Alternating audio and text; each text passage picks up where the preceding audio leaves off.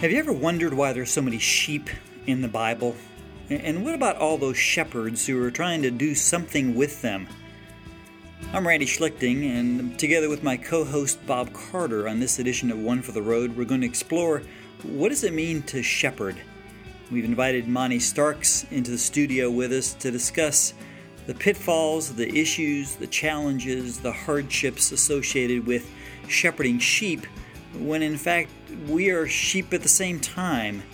So we hope you enjoy uh, just listening and learning a bit on this edition of One for the Road. Okay, guys, uh, welcome.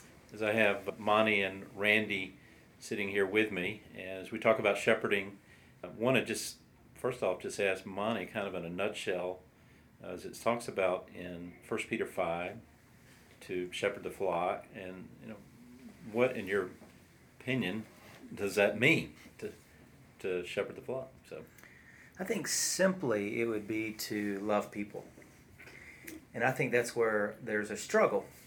How does that look like? What does that look like? How does it play itself out to love people?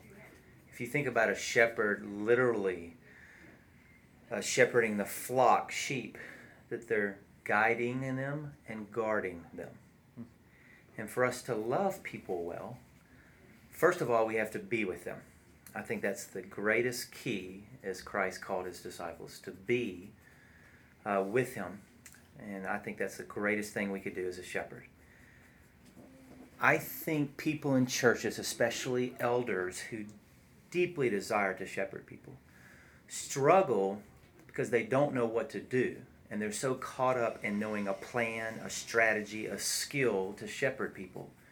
Therefore, they feel inadequate or they don't know what to do. Therefore, they don't. And so, my encouragement to them would just be to be with people and to love them.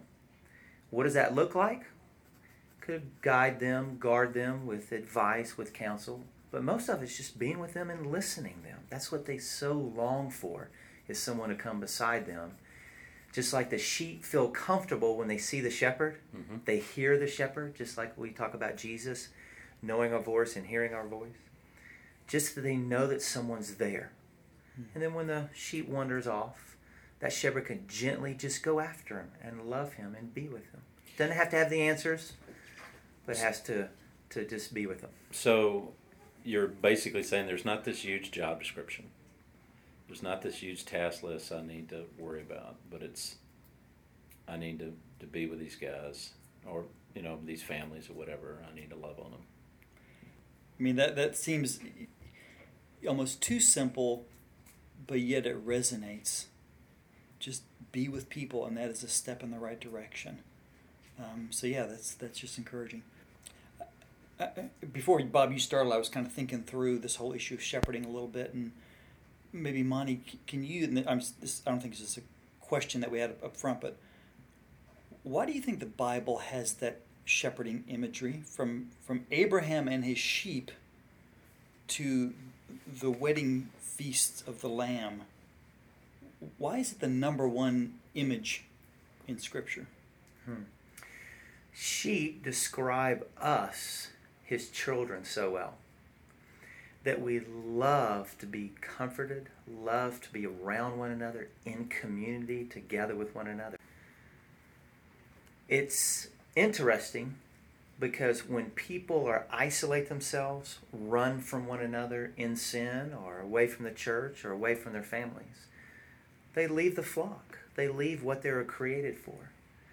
And so that's why it's so powerful that Jesus is the great shepherd of his people that he wants to be with his people, and we find so much comfort and joy.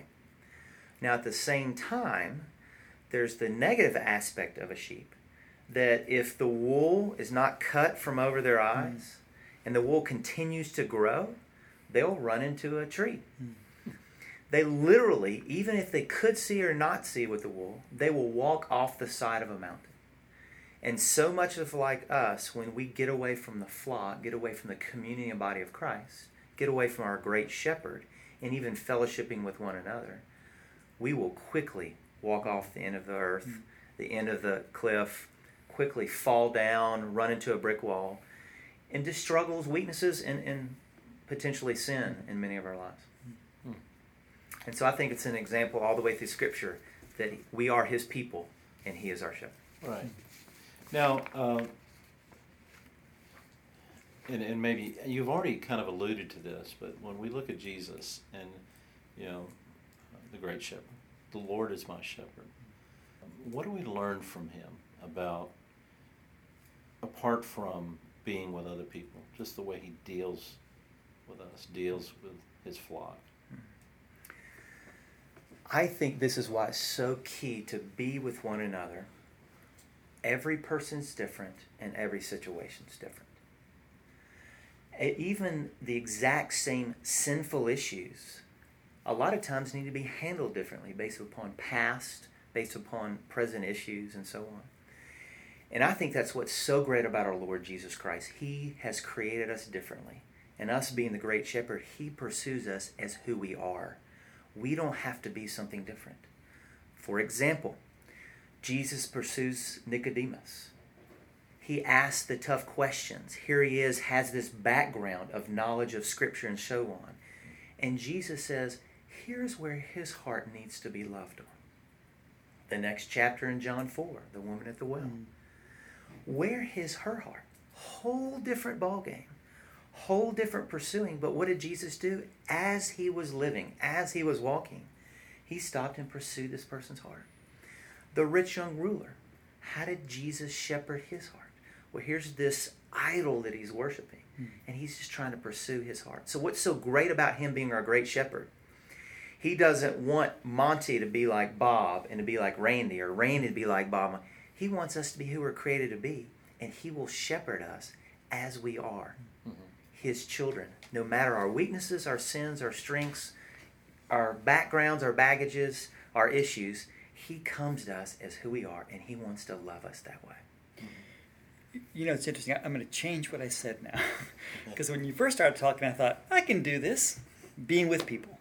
Now you're kind of down in the weeds here a little bit for me, and I'm thinking in this individualistic society, mm that we live in. I got the whole imagery right. The shepherd and they're all together in community, and the sheep and all the wool and and whatnot.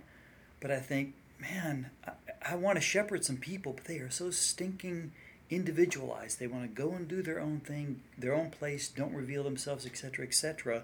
And our culture seems to be antithetical to the culture of Jesus' time of community so how do you how do you walk through that, or how do you help people? How do you draw people out of being individuals to, to even be around other want to be around other sheep? Maybe would be a starting point, so that you can say, "I'm, I'm a shepherd." Hmm.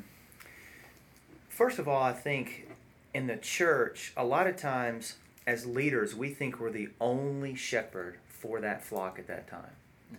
And I think what helps us to realize is God's called all of us as believers to shepherd one another as we walk along, even as us being sheep.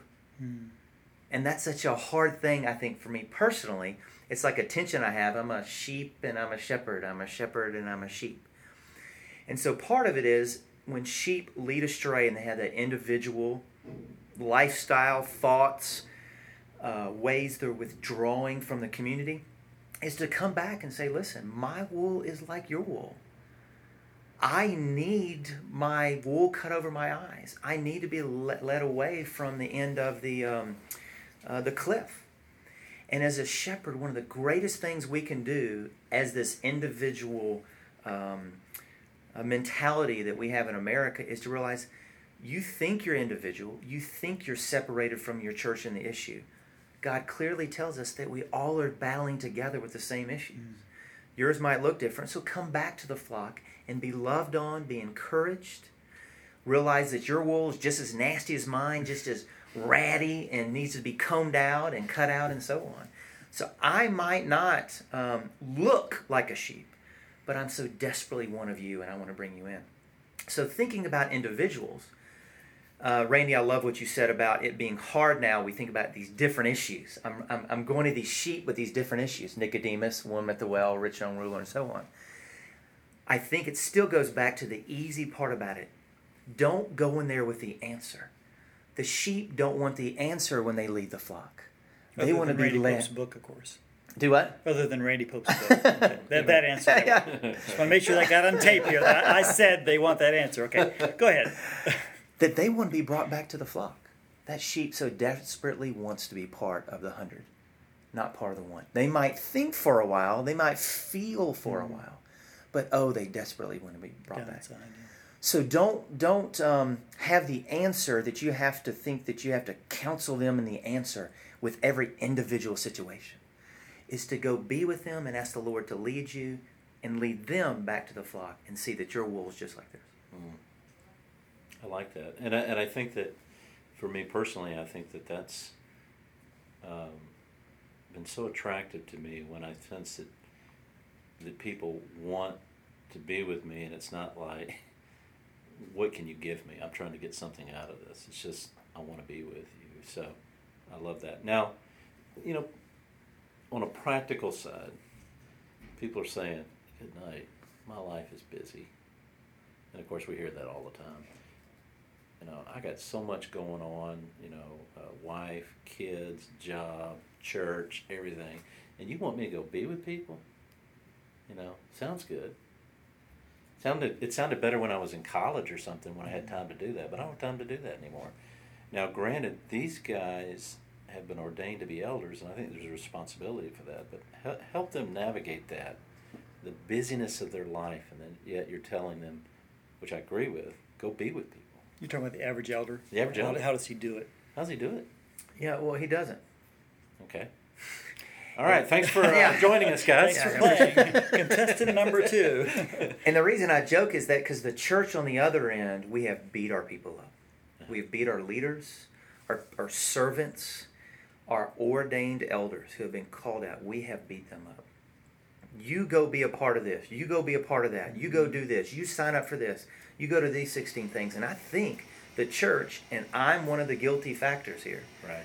I have caused our elders in the places that I've been to feel that guiltiness, to mm-hmm. feel, and you know what they feel like at that time?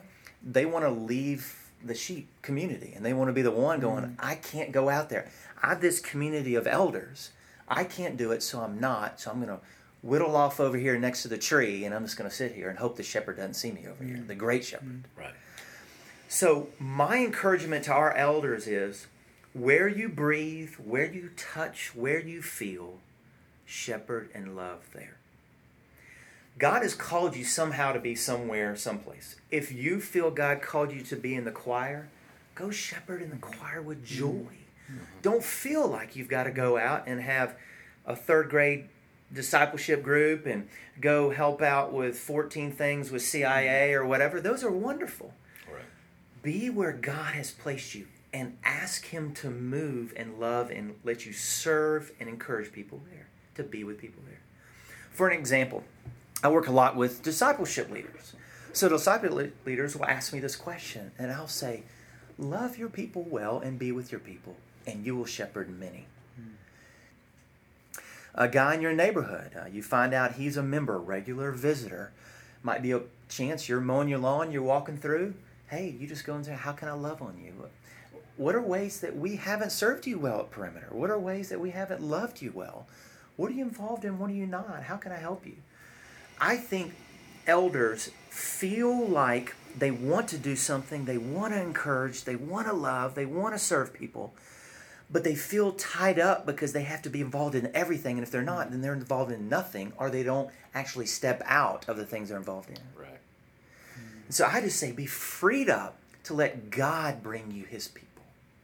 And as you're walking in whatever aspect, do get involved in whatever talents and gifts you want to be involved here. Be it in the choir, be it leading discipleship, men, women. I guess you can't lead women. Ha ha. Um, some people probably do want to lead women. Um, children, if it be in global, if it be in community, if it be in shepherding, if it be in counseling, if it be in pastoral care, if it be in prayer, love people there. I, I, I love going on Tuesday nights at times and, and seeing the prayer. People pray. I meet elders there that I've never touched in any other place. You see their calling of loving people there. I don't think they've ever actually gone out and pulled someone in the room. They love the people who walk into the room. And I love that about. So I, I just think we need to step back and say, God has our places of where we live, work, and play. Love people there. Be with people there. Okay, uh, great. And I, I think one of the thing, questions I would have, based upon something you just said, is about women. Okay, we, we can't be with women, at least on an individual basis. So, uh, what about women? What about shepherding women? How do the elders do that? I think it's very encouraging for us as a body of Christ to realize that a lot of times women have just as much shepherding, loving, teaching, encouraging gifts as men do. That's the body of Christ. And I think a very encouraging thing is to find those women, some of us even our wives, some of us where we uh, live, work, and play, being in the choir, be it in my wife's discipleship group, be it in my children's co-worker that's teaching the third grade uh, girls class when I'm teaching the third grade boys class to find those women that I could point women to, to encourage them to love, to uh, um, pursue themselves when they're struggling.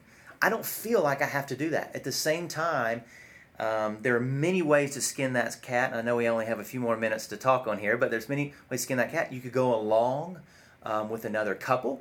You could go along with your spouse. You could go along with three or four other people as you come in. Um, and encourage one another in the body of Christ to do it like almost a shepherding team. And that you could feed off one another, encourage one another. But I think we have to, as elders, as men, use the women of the church as much as possible. Not just in women issues, but even in some men issues to bring them in. Because a lot of it's marriage, girls, daughters, so on. Okay, we're about to wrap up here, but I want to ask you one book other than the Bible you'd recommend guys to, to pick up on shepherding? Anything come to the top of your mind? That was kind of a pop quiz, but the best book I think I've found on shepherding is Instruments in a Redeemer's Hands by Paul Tripp. Great it talks about how to walk along people theolo- theologically, philosophically, but then the last half of the book is purely practical. Yeah. How do I be with people? Yeah, that's a great that's a great recommendation. Well, thanks, uh, Monty. And I tell you what, that was uh, that was inspiring to me personally, just listening to that, uh, of being with people and loving them. And I think it'll be a great encouragement to our elders as they go forward and, and seeking to shepherd the flock. So appreciate you being here very much. Thank you. We want to thank you so much for listening to this edition of One for the Road. Love to get your feedback, comments. Is it too long, too short, not hot enough, not cold enough? Would love to hear your input on these podcasts as we continue to grow and learn and think about things ourselves. See you next time.